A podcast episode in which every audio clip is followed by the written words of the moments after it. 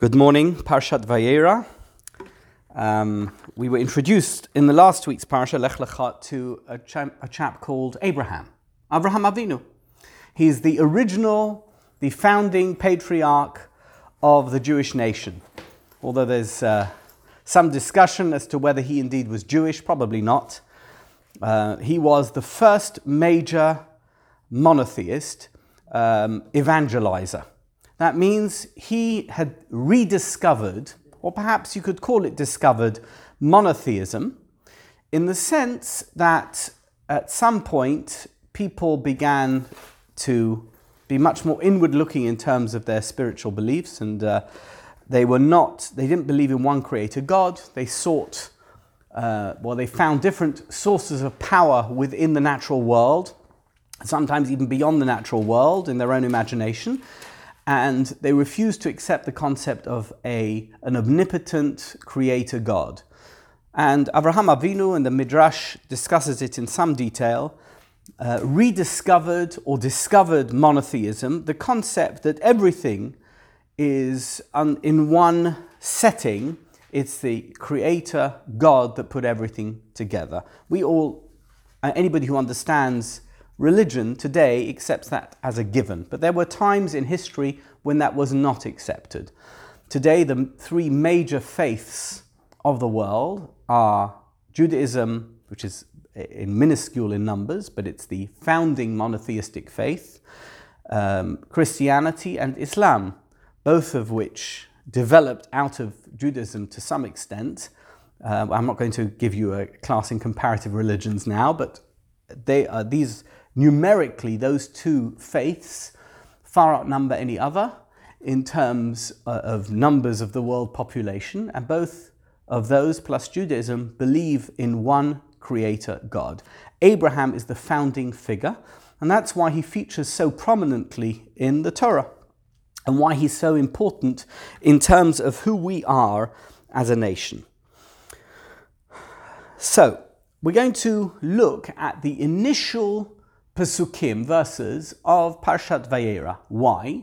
Because something very curious happens here, um, in that although we have seen a number of communications of interactions between Abraham and God take place in the previous week's Parsha, Parshas Lech Lecha, we're now going to see a new type of interaction, one where Abraham, in fact, abandons God and starts dealing with some people who chance by chance happen to be walking past his home. And uh, it is such a curious phenomenon, um, as you'll see, that all the commentaries, starting from the very earliest commentaries, Midrash and Talmud, and stretching all the way through to modern times, focus on this as a as an odd occurrence and want to draw lessons from it. So we're going to look at Abraham. So I'm, I introduced to you who he was, and he's just had his Brit Milah.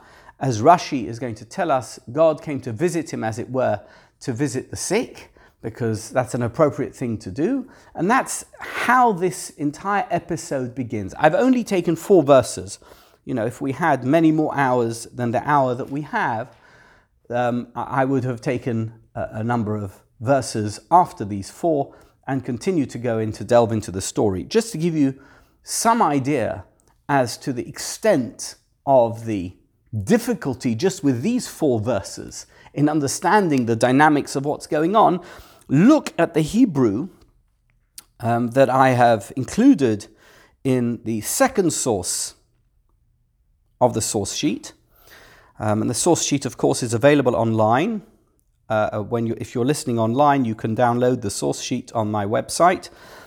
You see that all that Hebrew, so the more or less more, it's uh, two two thirds, I would say, of the first page of the source sheet in small Hebrew letters, is Rashi, the commentator, the most prominent medieval commentator on the first four verses of the Parsha, the ones that we're going to look at. Rashi very rarely um, gives such lengthy explanations. Can't say you know, it does happen uh, you know, quite uh, on numerous occasions, but by comparison with other chapters in the Torah um, and other episodes that we have in particular Genesis, this is very, very lengthy. And he's quoting Gemara, he is quoting Midrash, um, and you're going to see, we're not going to actually read through the entire Rashi.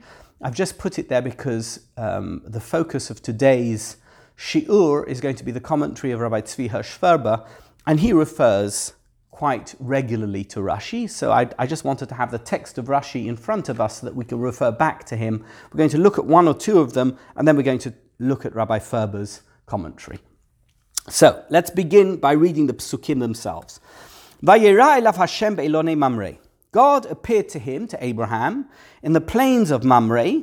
That's giving you the geographic location etc. We're going to see that Rashi comments on this. In a, in a previous year, I gave a shiur in which I discussed why Mamre was mentioned. V'hu yoshev um, petach ha'ohel hayom.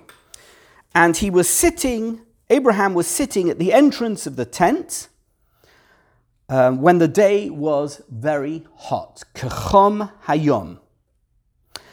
The second verse, Vayisa and Abraham lifted his eyes. In other words, he, he suddenly noticed something. Vayar vehine shlosha anashim nitzavim alav. And behold, three men were standing beside him. Alav actually literally means on top of him. Vayarat likratam, and he ran towards them. This is the first obvious curiosity, hi? The first obvious curiosity if they were standing beside him or on top of him, why did he need to run towards them? Um, from the entrance of the tent. So there seems to be an inherent contradiction within this pasuk. If he, they were nitzavim alav, why was it necessary for vayarat likratam mipetach ha'ohel? In any event, vayishtachu arza, when he got to them, he bowed down, prostrated himself to the ground. Vayomar, and he said, Adonai, my lords, imna matzati chen be'inecha, if only I have found favor in your eyes, alna ta'avor me'al avdecha, please do not pass on from beside your servant. Yukachna, this is the fourth pasuk, Yukachna ma'at mayim, please let a little water be taken.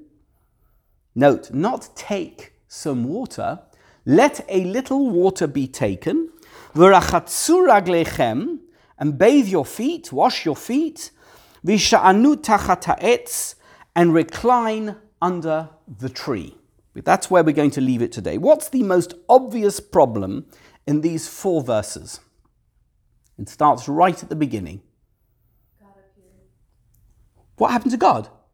God's coming to visit you, Imagine God knocked on your door and said, Good morning, hello, I'm here for a visit.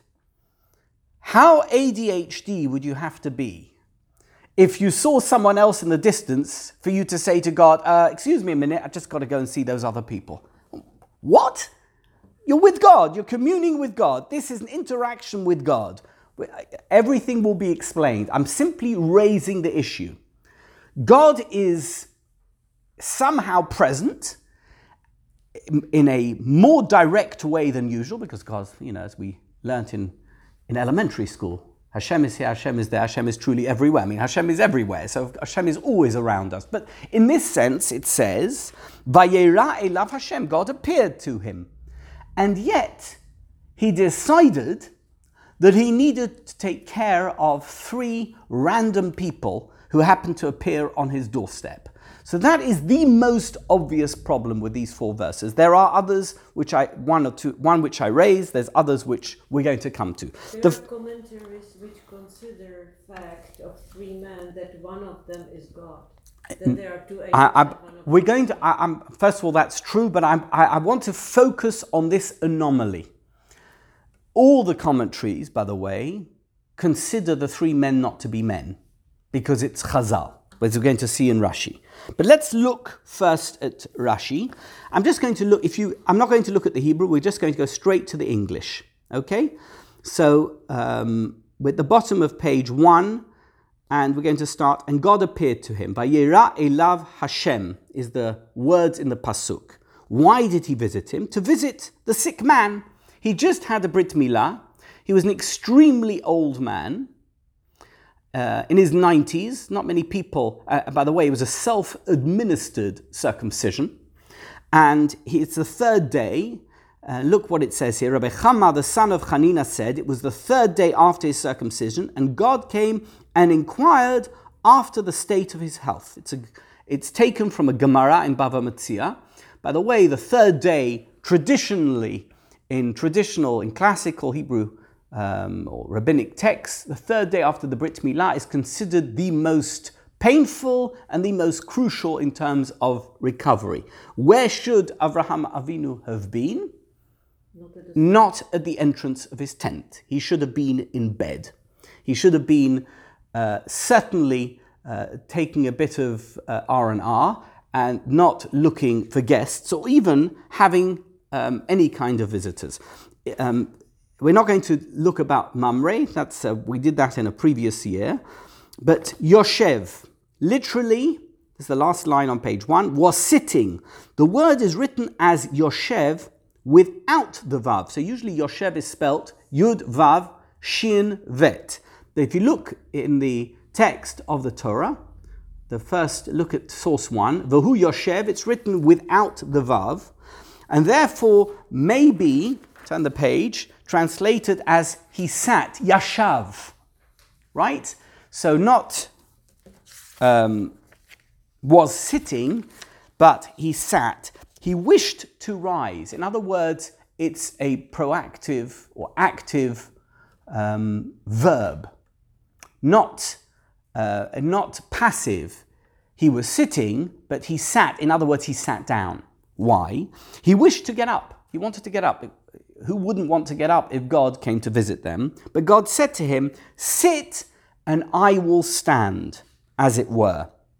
You shall form an example to your descendants. Why? That I, in times to come, will stand in the assembly of the judges while they will sit. So if you go to a din Torah, if you go to a bet din, a rabbinical court, the three judges, or depending how many judges there are, but the minimum number is three, they sit down.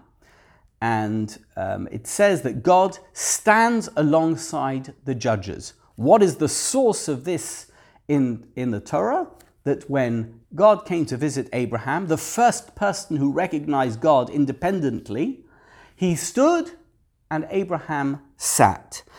Uh, as it says in, in, the, in Psalms, I'll just look, read you the Hebrew um, from the previous place. Elo, Elokim nitzav ba'adat kel. God stands in the, in the congregation of God, in the assembly of judges. Anyway, where was he sitting? Continues Rashi on page two, at the tent entrance. Why was he sitting there? So that he could see when, whether anyone was passing by and invite them into the house. That's what Rashi is telling us. All these, all these ideas that are presented to us by Rashi are quotations from Chazal, quotations from Midrash or Gemara. Um, in the heat of the day, so why was it so hot on that day? Why do we need a weather report? You know, the Torah is known for many things, but it's not known as weather.com. Why do we need a weather report? Kachom hayom. What is the point? Says Rashi, God brought the sun out of its cover so that Abraham would not be troubled by travelers. God was doing the opposite of what it was that Abraham wanted. He brought the sun out of its cover, whatever the cover of the sun is, but he created an incredible heat on that day. In Israel, you would call it a hamsin. Why? So that he wouldn't be disturbed by travelers. But then, when he realized that Abraham was upset that no travelers were coming, he brought him the angels in the form of men. No human being could handle the kind of heat that was experienced on that day. It was the hottest, you know, someone's reading the newspaper. This is the hottest day on record since who knows when. This was the hottest day on record since who knows when. Nobody was going out on that day. They all wanted to stay in their tents or homes in the shade. Certainly nobody was walking outside. God, realizing that Abraham was very disappointed not to be able to entertain guests because he was an extremely hospitable man who always wanted to bring guests into his home, brought him three guests. But here we have the Chazal version of who those three men were. They're not men, they were angels.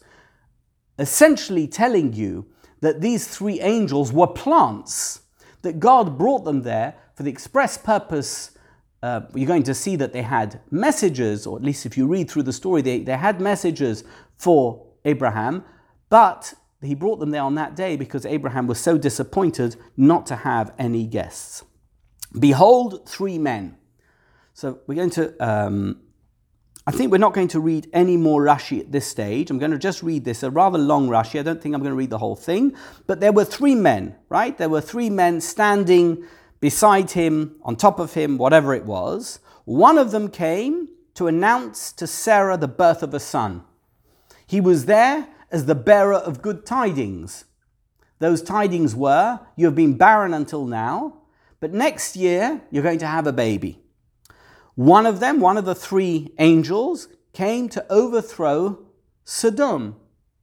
Sodom and Gomorrah, the two wicked cities of the era, were going to be subjected to the same type of destruction that was experienced during the flood, but here in a much more localized version. They were the epitome of wickedness and God denial and um, human depravity in that era. They were going to be destroyed, and one angel was brought in as the um, executioner, as it were, of Sodom and Gomorrah. And the third one, says Rashi, and one of them, this is the third one, came to cure Abraham. In other words, to assist in his recovery. We know that, uh, that there are angels that help us in our recovery. The name for that angel is Raphael. Says Rashi, answering an immediate question that may pop up in your mind surely you don't need three angels to carry out three tasks. Can't we multitask if we're angels? Surely an angel can do all three jobs. The angel can come, cure Abraham, give the announcement of the birth of Isaac, and then go off and destroy Sodom. What do you need three of them for? Says Rashi, um, this is because one angel does not carry out two jobs. An angel is given a very specific task and they specialize. And you can't ask an angel to do something, or not me, but God doesn't ask an angel to do another thing when they're on a specific task. They're very focused. You may know this, says Rashi, because throughout this section you see that the angels um, it mentions the angels in the plural, and they ate, and they said to him. So each time it talks about the group, it talks about them as a group. But when it comes to the announcement of the birth of Yitzchak, what does it say? And he said, I will certainly return to you. So suddenly it goes from the plural to the singular. So only one angel spoke when it came to the announcement. And with regard to the overthrow of Sodom, it says, For I cannot do anything. And later on, it says that I will not overthrow the city. So it goes to the singular. By the way, what is the concept here? The concept here is there's not two powers in the world, there's only one power. So when an angel does something as an agent of God, there has to be a oneness to it. That oneness is reflected as the angel only doing that job. Another, another idea is if an angel, whatever the spiritual being that an angel is, is, if an angel does two things, suddenly you may think of, uh, of an angel as a god. But if an angel only has the ability to do one thing at a time and is limited to that, the recognition will, um, will dawn upon people that actually it's God doing it. The angel, this angel can do that, and that angel can do this, but no angel can do two things. Only God has the capacity, when it comes to doing that kind of thing, to do everything. And angels are simply vehicles of God's activity. Okay, we're going to leave Rashi because we're going to go to um, Rabbi Ferber. I don't. Uh, some of you were at the wedding um, three years ago, Dalia's wedding, and I gave out this booklet. You can all take one. Uh, it's my introduction in English and the first two chapters in Hebrew of Rabbi Tzvi Hirsch Ferber's memoirs. Anybody who's listening online, um, first of all, I have included a link on my website to a PDF of this pamphlet, but if you want it in its um, printed form, all you need to do is email the office, office at yinbh.org, and we will mail you a copy of this pamphlet. Um, this is one of the many projects that I'm working on, slowly making our way through it. Um, some years ago, as I describe in the introduction, I discovered that Rabbi Ferber had written memoirs which remained unpublished almost 50 years after he died. And through all kinds of shenanigans, I managed to obtain those memoirs legitimately, but it required finessing. And I am now in the midst of publishing them. Rabbi Tzvi Hirsch Ferber, just a quick, um, a quick bio so that you understand who we're talking about, was born in Slobodka in Lithuania. Slobodka was the sister town of Kovna, which was a major city in Lithuania. Slobodka was a suburb over the, over the Viljampolė River. And um, when I say town, you know, certainly not in the way that we would understand a town. It was a bunch of wooden homes and ramshackle streets. That's where he was brought up. It's famous today in the Jewish world because Slobodka produced two very important yeshivas at the end of the 19th century. One of them was known as Slobodka Yeshiva. The other one eventually moved to a place called Kamenetz and was Kamenetz Yeshiva. And some of the greatest rabbis of the 20th century emerged out of Slobodka. Rabbi Tzvi Hirsch Ferber, who was born in Slobodka, ended up in England.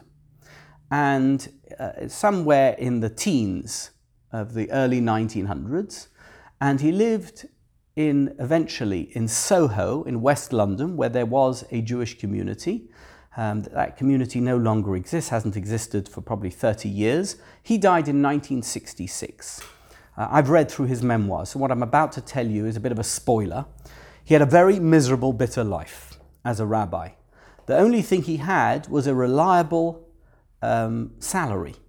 So they continued to pay him until his retirement and then after his retirement. So he could live there and function there, but as a community, he always felt that they weren't very nice to him or respectful. There were people in the community who were, but the uh, board of management of the community and the movers and shakers, and particularly the chazan, he felt did not treat him with due respect.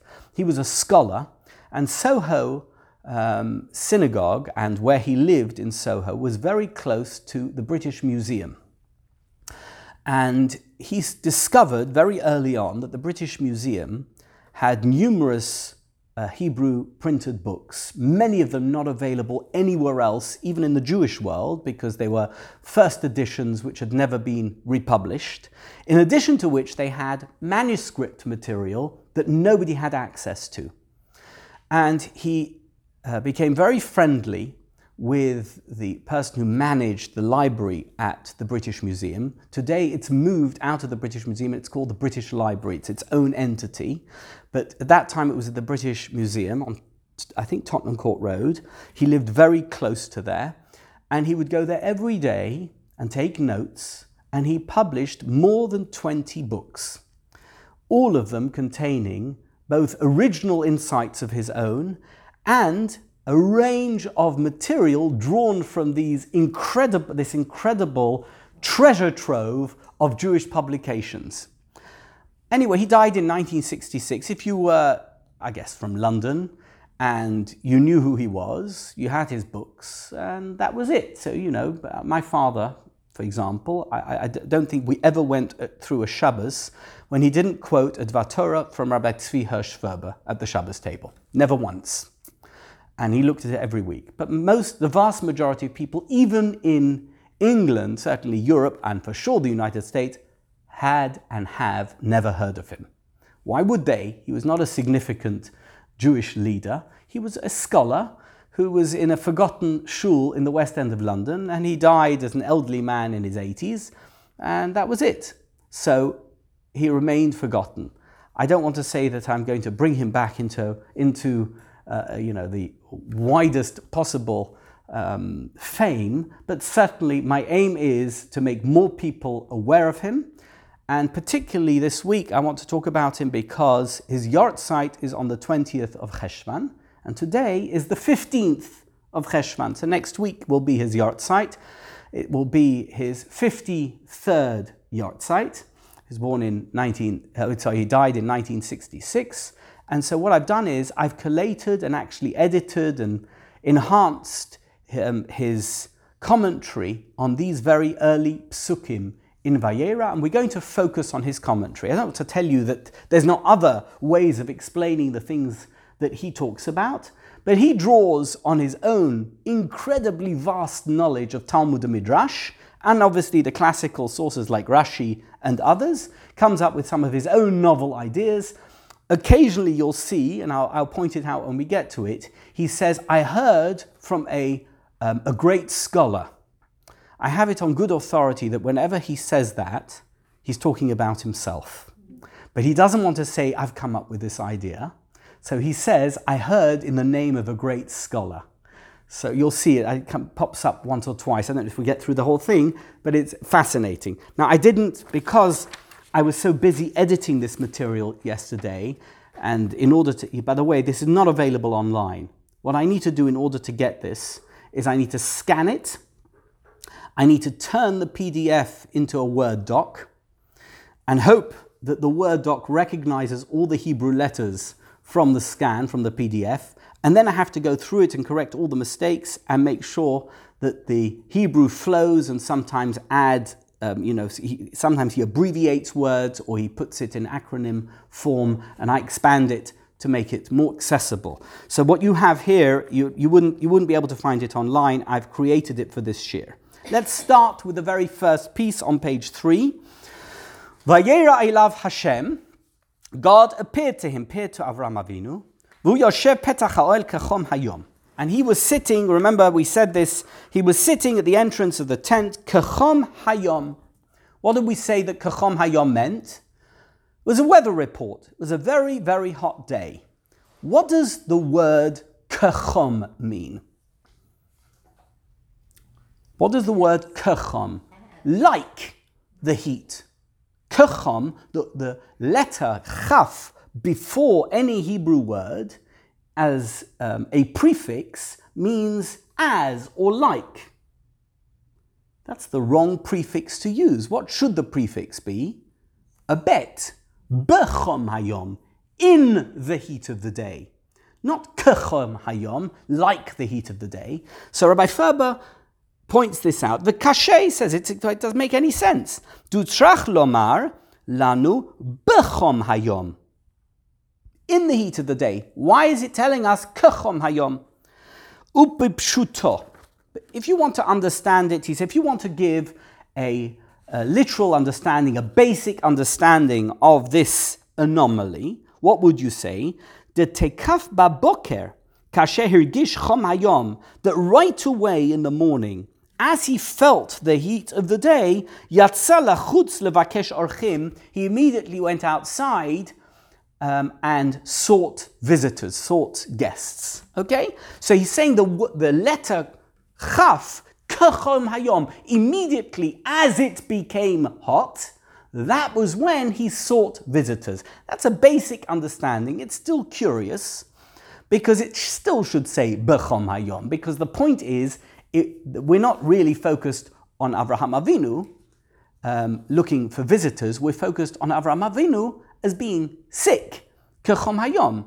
How could he be sitting there if it was so hot, as Rashi had pointed out? So Rabbi Ferber continues, he says, Ubesefer Kol Dodi. I looked online to find out what this sefer is. I found four different books of that title that he could have been referring to, and he gives me no clues. I don't have the book, um, although it is available on HebrewBooks.org, but I didn't check through it, each of them, to see which one he's referring to. And by the way, there could be another Kol Dodi that he was referring to that, are not, that is not found online. In any event, Kol Dodi, Ra'iti b'shem ga'on echad. I saw in the name of a great scholar, Leva'er ma shekatuv kechom hayom b'chaf hadimyon. Uh, I saw why it is that the letter chaf is used as opposed to a bet. Ki Chazal quotes a Chazal, a, a Talmudic source in Baba Batra, um, Daf Yud Zayin. It, what does it say? Amru. Shlosha hit'imu hakadosh baruch hu me'in olam haba. There are three individuals who are recorded in the Torah as having tasted the world to come in this world. Who are they? Abraham, Yitzchak, and Yaakov. That's the Gemara in Baba Basra. Ulufize.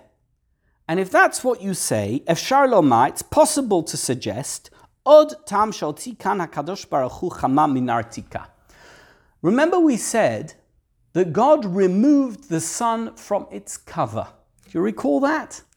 That Rashi said, why was it so hot on that day? Because God had somehow created an extra level of heat to emanate from the sun to make it more hot than usual.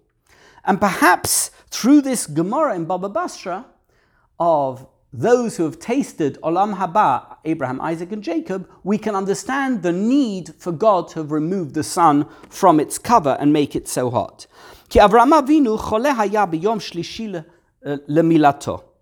Because on that third day, um, Avinu was sick as a result of having been circumcised three days earlier. But Amru Chazal, and here we have another quote from Chazal. It's a Gemara in Nedarim Daf Ches. Ein gehinam le'atid lavo. There's no such thing. This is a very interesting, by the way, a very interesting concept which requires much further discussion. We won't have time for that today. It's a fascinating Chazal. Uh, so, Christianity in particular has this concept of heaven and hell. Where does that come from? Do you know where the concept of heaven and hell comes from? Greek mythology. Hades is the god of the underworld, right? This concept that there is two places there's a very negative place and there's a very positive place. Zeus takes care of Mount Olympus, and Hades takes care of the underworld, you know, the souls that are in purgatory. The concept of heaven and hell is a pagan concept. Okay? This Gemara alludes to this idea very much. What does it say? En Gehinam le'atid lavo. When you die, there's no such thing as Gehinam. Ella hakadosh baruch hu motzi chama minartika. What is, what is it that happens when you finally are free of the burdens of the physical world? And here we're getting into Kabbalistic territory, and I'm not going to pretend to you that I understand it completely. I'm simply going to repeat to you the words. God will remove the sun from its cover, similar to what we saw in the Rashi about what happened on the third day after Abraham's circumcision. Tzadikim mitrapeimba, urishaim nidonimba. You're going to the same place, and the same thing happens. For the righteous, standing in front of the sun is going to be a positive experience.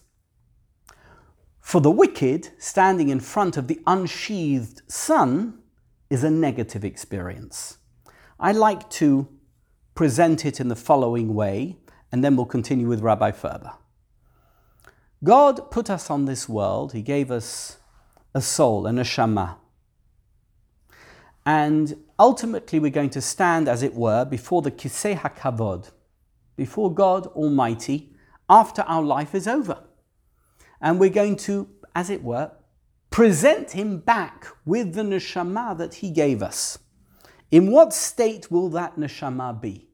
Will it be as pure as it was or better than when we received it? Or is it somehow diminished as a result of the life that we have gone through and what we've put it through? In that, and by the way, this is in, uh, as it were, in an atmosphere that's beyond time and space because God and heaven don't have time and space. In that moment, whatever the word moment means in a place that's beyond time and space, your neshama standing in front of God will go through a process. Is it a positive process or a negative process? Is your soul in its return to God in an up situation or a down situation? But it's in exactly the same place. It's lifnei kisei hakavod. There's no heaven and hell. There's God. And your neshama is the only variable. So when God, in the way it's described in this Gemara, removes the sun from its sheath, from its cover, what he's doing is he's, this is, I guess, kind of an allegory, right? He is shining a light and heat on you. How do you emerge from that experience? You emerge, as it were, as a tzaddik which has been nitrape, or do you emerge as the wicked who has been somehow needed to go through the purgatory? There's no Hades and there's no Zeus, there's God. So that's the way the Gemara presents it. But now, what Rabbi Ferber is going to do is he's going to use this association of the sun being removed from its sheath at the moment of death, la'atid lavo, and the same use of this idea uh, with reference to Abraham on the third day after his Brit Milah when God came to visit him. That's what he's going to do. It's a beautiful idea, isn't it? Just presented so well. So let's look. Shenemar, and he quotes a pasuk as to why um, this makes sense. This is the Gemara in Nedarim. V'zeh nirmaz bekan, says Rabbi Ferber. And that is what is hinted at here. Shahaya kechom hayom hayadua. What? It wasn't bechom hayom. It wasn't the weather of that day. It was like the chom hayom of the day when you die.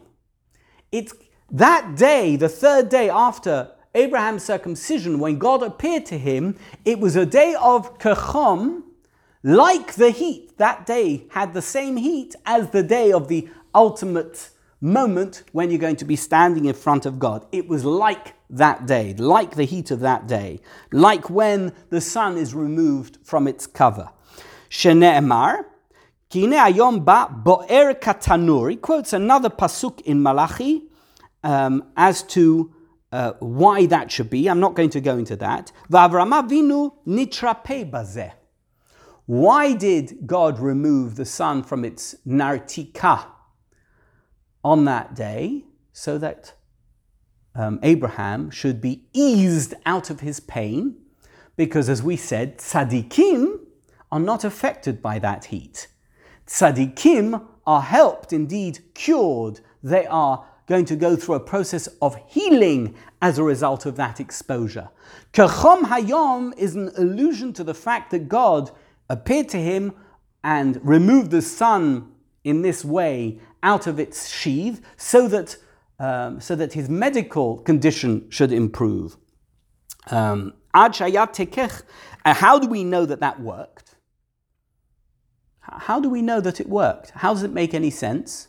What did Abraham Avinu do as soon as he saw those three guests? He ran towards them. I hate to be so um, blunt, without being as blunt as I could be. It's not something that you'd expect of a 99 year old man three days after his circumcision to run towards guests. Right? If, if that's the case, the Kechom Hayom seems to be indicating to us that through that he was so improved that he was able to run towards the guests, only two psukim later. ואברהם אבינו נתרפא בזה עד שהיה תקף בכוח לרוץ נגד האורחים, to run towards them. וכן ביעקב, And we see a similar situation with Yaakov. Vayizrach lo hashemesh. Vayizrach lo hashemesh. The sun came up. And then it says, V'hu tzolea al. Remember, he had this terrible battle with the, he wrestled with the angel. He changed his name from Jacob to Israel, right? You have wrestled with God and with man, etc. That's why he's called Yisrael. So how was he able? Hmm? And he prevailed. But you see that the following morning, again, a weather report. The Bible isn't weather.com. And the sun rose. Says Rabbi Ferber, why is it telling us and the sun rose? Because that was the same sun, was the same Kechom Hayom sun, as a result of which, even though he was in pain, he could go on. Somehow the sun assisted him in his medical recovery. That's the first piece of Rabbi Ferber on the Parsha. Let's continue. V'harav Chaim Vital. So any of you who know um, the history of Kabbalah will know this name, Rabbi Chaim Vital. He was the principal talmid, disciple of the Arizal, of the Ari, who was the original um, uh, populist for Kabbalah who emerged out of Tzfat in the 16th century. And his talmid, the one who wrote down all the teachings of the Ari, was Rabbi Chaim Vital. Rav Chaim Vital Katav, what does he write? Remez bazeh she'Avram Avinu Yoshev b'pitcho shel Gihinam. So we know that actually Abraham was sitting, as it were, at the gates of this hell situation, kechom hayom, the whole idea of including the word kechom hayom in the in the pasuk, in the verse, was to tell us that he was on this cusp. He was sitting at this situation of Gehenom. Habo'er ketanur, because the fire of the Gehinnom that we're just talking about, of this, what is the neshama going to feel if it's imperfect and represents itself to God? It's going to feel the heat and the pain and the suffering of that which needs to be medically improved. Shalav Amar, Hayom Ba Bo'er Katanur, etc. That's what the Pasuk says in Malachi.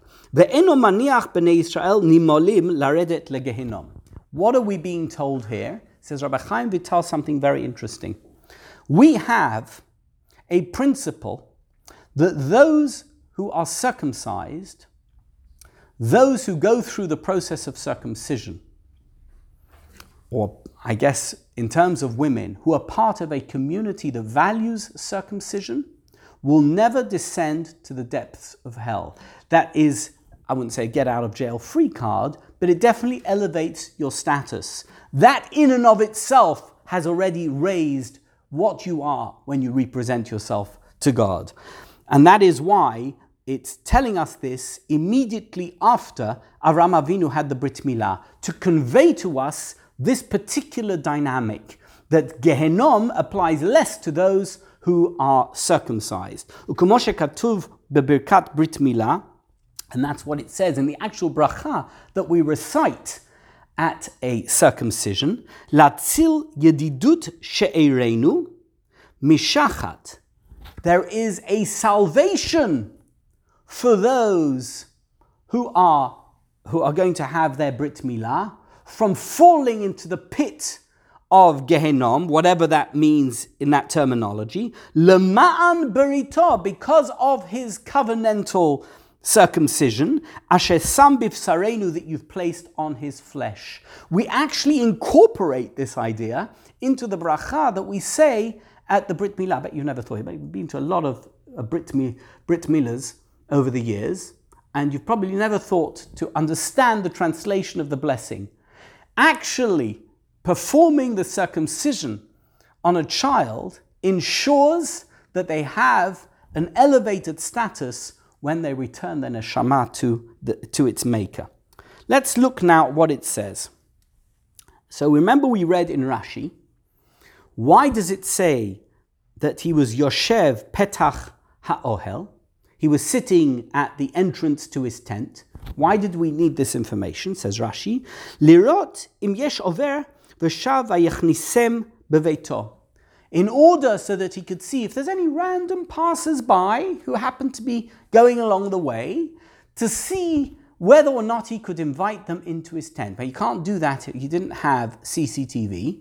So he couldn't do it from inside the tent. The only way he would be able to do that is if he sat at the entrance to his tent and he scoped the surrounding area to see if anybody was passing by. And if he would see a traveling, a wandering traveler, he would immediately invite them in. That's why he was sitting. That's what Rashi tells us uh, um, about the phrase Petach Ohel, why we need to know that. Says Rabbi Ferber, Ki achal. What is it actually telling us?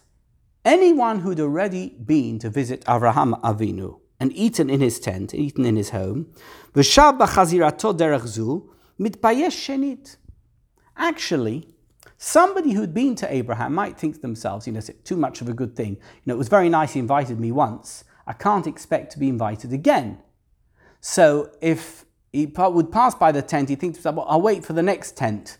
I'll wait for the next service station and I'll go there and they'll take care of me there. So Avram Avinu was concerned about that. He didn't want people to feel embarrassed to come in a second time. Lachen hishtadel lefikach al anashim ka'ele shavru v'shavim lachnisam leveto.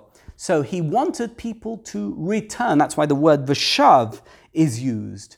They would return and he would bring them into his tent. Not only first time visitors, but even second time visitors. By the way, that's a lesson in Hachnasat Orchim don't think that once you've invited somebody, once, that you have discharged your obligation and you never have to invite them again. You know, somebody say, Did you invite that fellow? You're sure I invited him 32 years ago.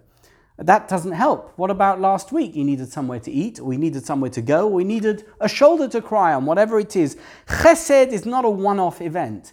Chesed is an ongoing obligation, and that's what's demonstrated by the way Rashi explains this pasuk, says Rabbi Ferber.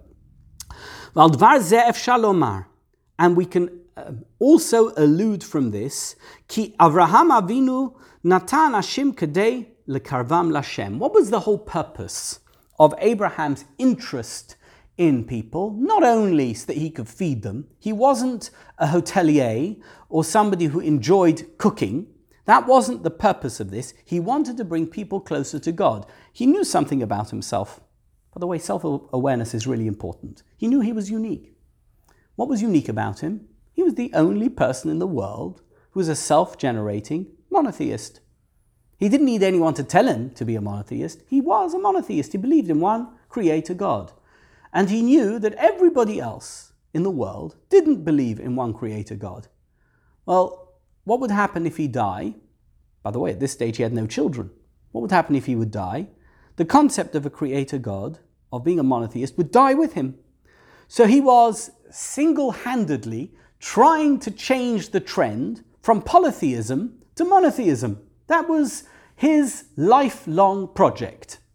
And at this stage, the only way he could do that was, you know, if you give somebody a nice cup of tea and a biscuit, then they might be willing to listen as they're eating and drinking what you have to say about theology. Possibly. I'm not saying that everybody would, but that was the ch- if you if you if you met somebody in the street and say, "Excuse me, I just want to," you know, if you meet a missionary in the street and want to give you a leaflet, you're not going to be too interested. But if they invite you in and they give you a piece of cake, you might be, whilst you're eating the cake, be somewhat motivated or at least polite enough to listen to them. Abraham's purpose on this world, as he saw it, was to spread the cause of monotheism. So look what Rabbi Ferber says. How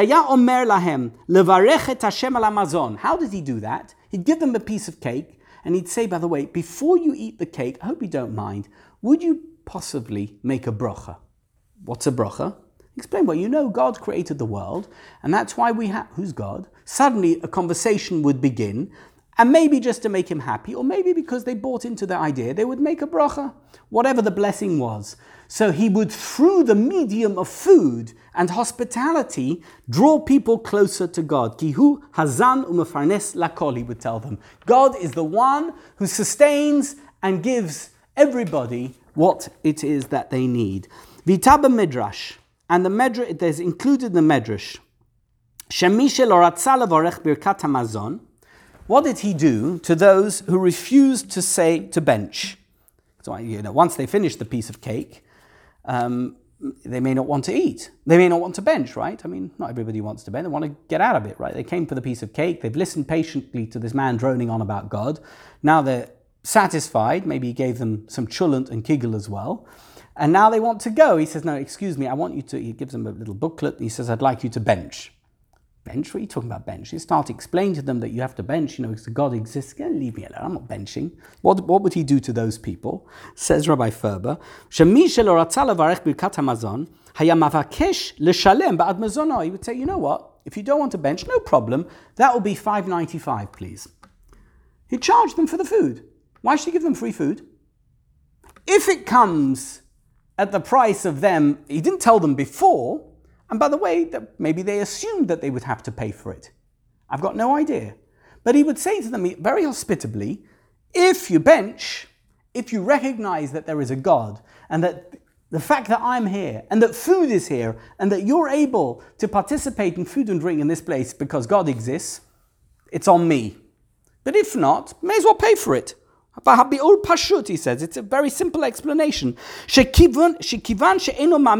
don't believe in God, the only reason that you can sustain yourself is because you're so powerful and so mighty, and everything that has happened to you in your life is because you're so fantastic and it's your abilities, and everything is down to you.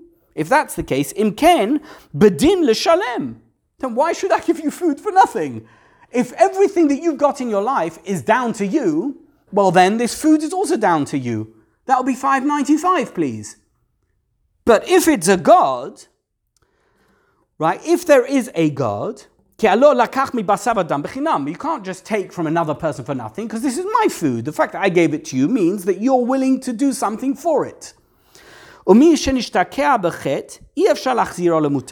Somebody who is so ingrained in sin, it's not possible or necessarily to bring them back to where they need to be. Rak haraim. The only person, now I heard this many years ago from Jonathan Sacks, um, remarkable. It was, in fact, it was 1991. It was his opening gag for the first speech he gave on Kol Nidre as chief rabbi in St. John's Wood Synagogue. I was there. How many therapists does it take to change a light bulb? One, but the light bulb's got to want to change. So, how many um, attempts to get someone to do teshuva does it take? It can take one attempt, but the person's got to want to do teshuva. That was his message. That's what Rabbi Ferber is saying. It's not possible to get somebody who's absolutely not interested to do teshuva. If they haven't got any grain of regret for the way they live their life, then obviously any attempt to make them see the light is going to be uh, an utter waste of time. However, if somebody is somewhat is agnostic about their own life or about the existence of the world or any other aspect of existence, and you discuss it with them, they may be open to their ideas being changed. In which case, if there is some grain, some possibility of changing them, then and that's a possibility, then you can do it. It's possible to bring them back. Rashi. And that's what Rashi means by the use of this word, says Rabbi Ferber. Shevram Avinu hayarotze lirot im yesh anashim she'avar averot v'rotze lashuv. Look at the word, vashav. There is an element of uh, desire within them to actually come back to where they need to be. And then he would bring them into his home and he would put them through that process. Once you're open to change, then the therapist can help you. Avram Avinu saw himself as a um, evangelizing therapist. He wanted to bring God into people's lives, but he had to be knocking at an open door. So the use of the word vashav in Rashi is an indicator to you as to what Avram Havinu's um, method was and what his mission was. Both of those things hinted at in one word of Rashi. Let's see, because I'm, I'm, not going to have time to go through many more. I've got two pages here that I put together, which uh, you're welcome to access online by downloading it. But let me see if I can, if I can have, if I can put, look at one particular one which I, which may be interesting.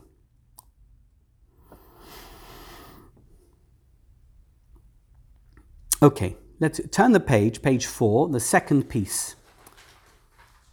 V'hagaon hakadosh Maharash Ostropolia. So I've put here a little bio, not very sophisticated. Harav Shimshon ben Pesach me Ostropoli. Um, that was the name of the rabbi who he's quoting here. Hayarav umukubal. He was a rabbi and a Kabbalist. He was born in Koritz in Volin, um, but he died very sadly. He was killed in the um, Chmielnicki massacres of 1648 and 1649. He's quoting Rabbi Shimshon Ostropoler. De kashe, Masha Amar, de Ratz Avram Avinu likratam. Remember we said this? How is it possible that Abraham ran towards them? Lomar acharehem. Do you run towards people? Or do you run after people if they're heading away from you? So why does it say that he ran towards them? What does that mean?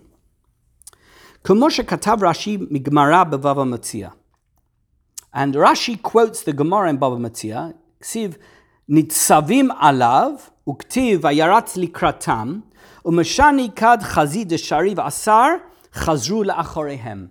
A very interesting thing happened. What, what happened Remember that Abraham was at that moment in conversation with God. And just at that moment, these three angels came. What did they see when they came? Even, by the way, though, that they were sent there by God, the Gemara says that they saw that Abraham was still recovering and they didn't want to burden him. Yes, they had to give him a message. So they came, they saw him. That was it, what it means that they stood over him.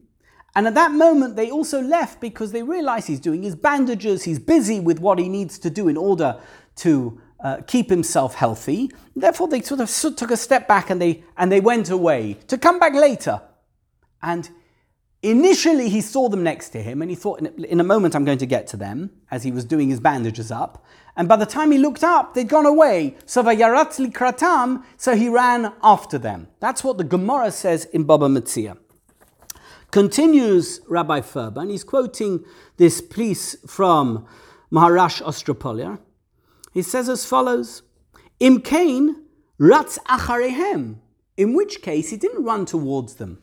How does it work? Let's think of the dynamics here. He's sitting at the entrance of his tent, and let's say they're coming from the west and they're heading towards the east. I'm making that up, okay? So he's sitting in the center, they're coming towards him in order to run towards them, they would be have, have to be walking towards him, right? Because you face a person you're running towards, likrat, likrato, likratam.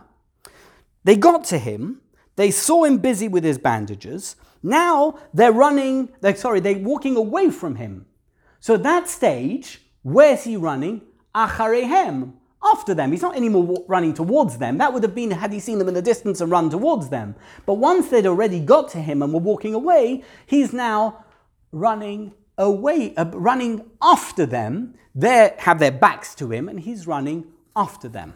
So, how does it make any sense based on the quotation that Rashi gives us from the Gemara in Bava Metzia? Ach, כששראו המלאכים כבוד השכינה, חזרו דרך אחוריהם, Kederach HaKohen Gadol HaNiftar Min Kodesh HaKadashim. Fascinating insight. Who, vis- who was visiting him? These weren't ordinary people. They were malachim, right? They were, they were angels. And they get to Avraham Avinu. Who do they see visiting Avraham Avinu? God, if you don't mind.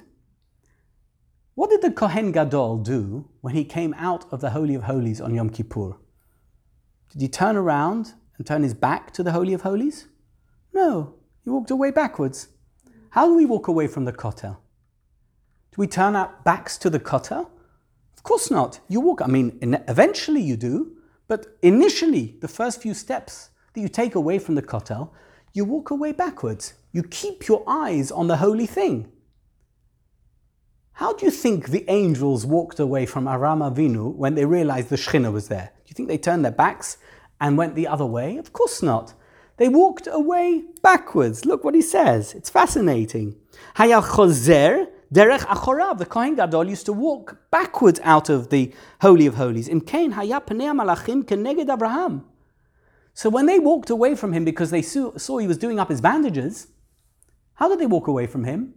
Backwards. So where was their face? They were still facing Abraham Avinu. He ran towards them because they were still facing him. He wasn't running after them to towards their backs. He was facing towards them. Avol al ach kashe im kain ech ratz Abraham kedarko. So how if that's the case, we've just said you're not allowed to turn your back on God, right? We just said that. So we said now that Abraham ran towards the Malachim who were facing him. Where was his back? Towards God. So we've just created a new question by answering the first question. Says Rabbi Ferber, he can't run with his, he should also have been running backwards towards those people. But he didn't run backwards, he ran towards them. Halo hichzir panav ma'ashchina, in which case he turned his face away from the Shekhinah. amru chazal. And for this we have a chazal. Gedola hachnasat orchim yoter mikabalat pnei hashchina. This is exactly why Chazal had to teach us. When it comes to Kabbalat Pnei Ashchina, there's one thing which is more important, and that is Chesed. You can even abandon God if you now have a duty to do chesed to someone. To the extent that even Avraham Avinu could turn his back towards God in order to go to the guests. He was running towards them because they were facing him. He didn't know why. He must have thought they were a bit strange, never seen people walking backwards before. But there you go. But he certainly could run away from them, away from God and towards them. Why? Because as Chazal teach us, גדולה הכנסת אורחים יותר מקבלת פני השכינה. קבלת לשון מקבילות הלולאות. The togetherness, right? Remember that the lulaot were the, were the um, thingamajigs in the Mishkan that had to go together, right? The one fit into the other. אך שלא היה פניו מקבילות כנגד פני השכינה. He didn't need to turn towards the Shekhinah and run that way. He could face the guests. I want to ask you one last question. It's here. I'm not going to read it in the Hebrew. We just learned a Chazal. Chazal teach us that um, orchim, looking after guests, is more important than Kabbalat Pnei. How does Chazal know this? From Avram Avinu. Because Avram Avinu abandoned God. He said, Excuse me, God, a minute, I just need to go and look after some guests. And off he went and took care of the three guests. Says the Gemara, from this we learn that Achnasat Orchim is more important than Kabbalat Pnei Ashchina. Very nice. How did Avraham Avinu know? I mean, he was the first one. So how did he know? How, how was he meant to? He didn't have Chazal. He didn't have a Gemara. I know that sounds sacrilegious, and you know, I remember. I, I think I mentioned this in one of my shurim the other week um, on Shabbos. That I remember when I was in primary school, uh, they, made, they, they, used to give us things to, you know, to do coloring. They gave us a picture of Avraham Avinu uh, together with the three Arabs who were dressed as Arabs. And Avraham Avinu was wearing a shtreimel and a bekisha. And we had to color it in. So I, I, I remember as a kid, I put my hand up, I said, I don't know what color bekisha they used to wear in Avraham Avinu's time. In any event, I assure you that just like Avraham Avinu didn't have a shtreimel and a bekisha, he also didn't have the Gemara. So, how did he know that he could abandon God and go to the guests? So, Rabbi Ferber comes up with a fascinating answer. He says, Remember, we learned that God took the sun out of its cover, and then he visited Avram Avinu. Avram Avinu knew the reason why he'd taken it out of the cover was so that he shouldn't entertain guests. But God had come to visit him. So clearly, the fact that the sun had been taken out of its, its um, its cover was an indicator that guests are more important than a visit from God, because otherwise, God wouldn't have visited him either. But the fact that God came and the sun was out of its cover, so that he shouldn't entertain guests, meant that Kabbalat Pnei Ashchina is not as important as guests. Otherwise, he would have done something to make sure that even God didn't visit him. That's what Rabbi Ferber says. We'll leave it here for today. There's much more material here on the source sheet. I'm sure you can enjoy it. You can take it with you or download it. Thank you.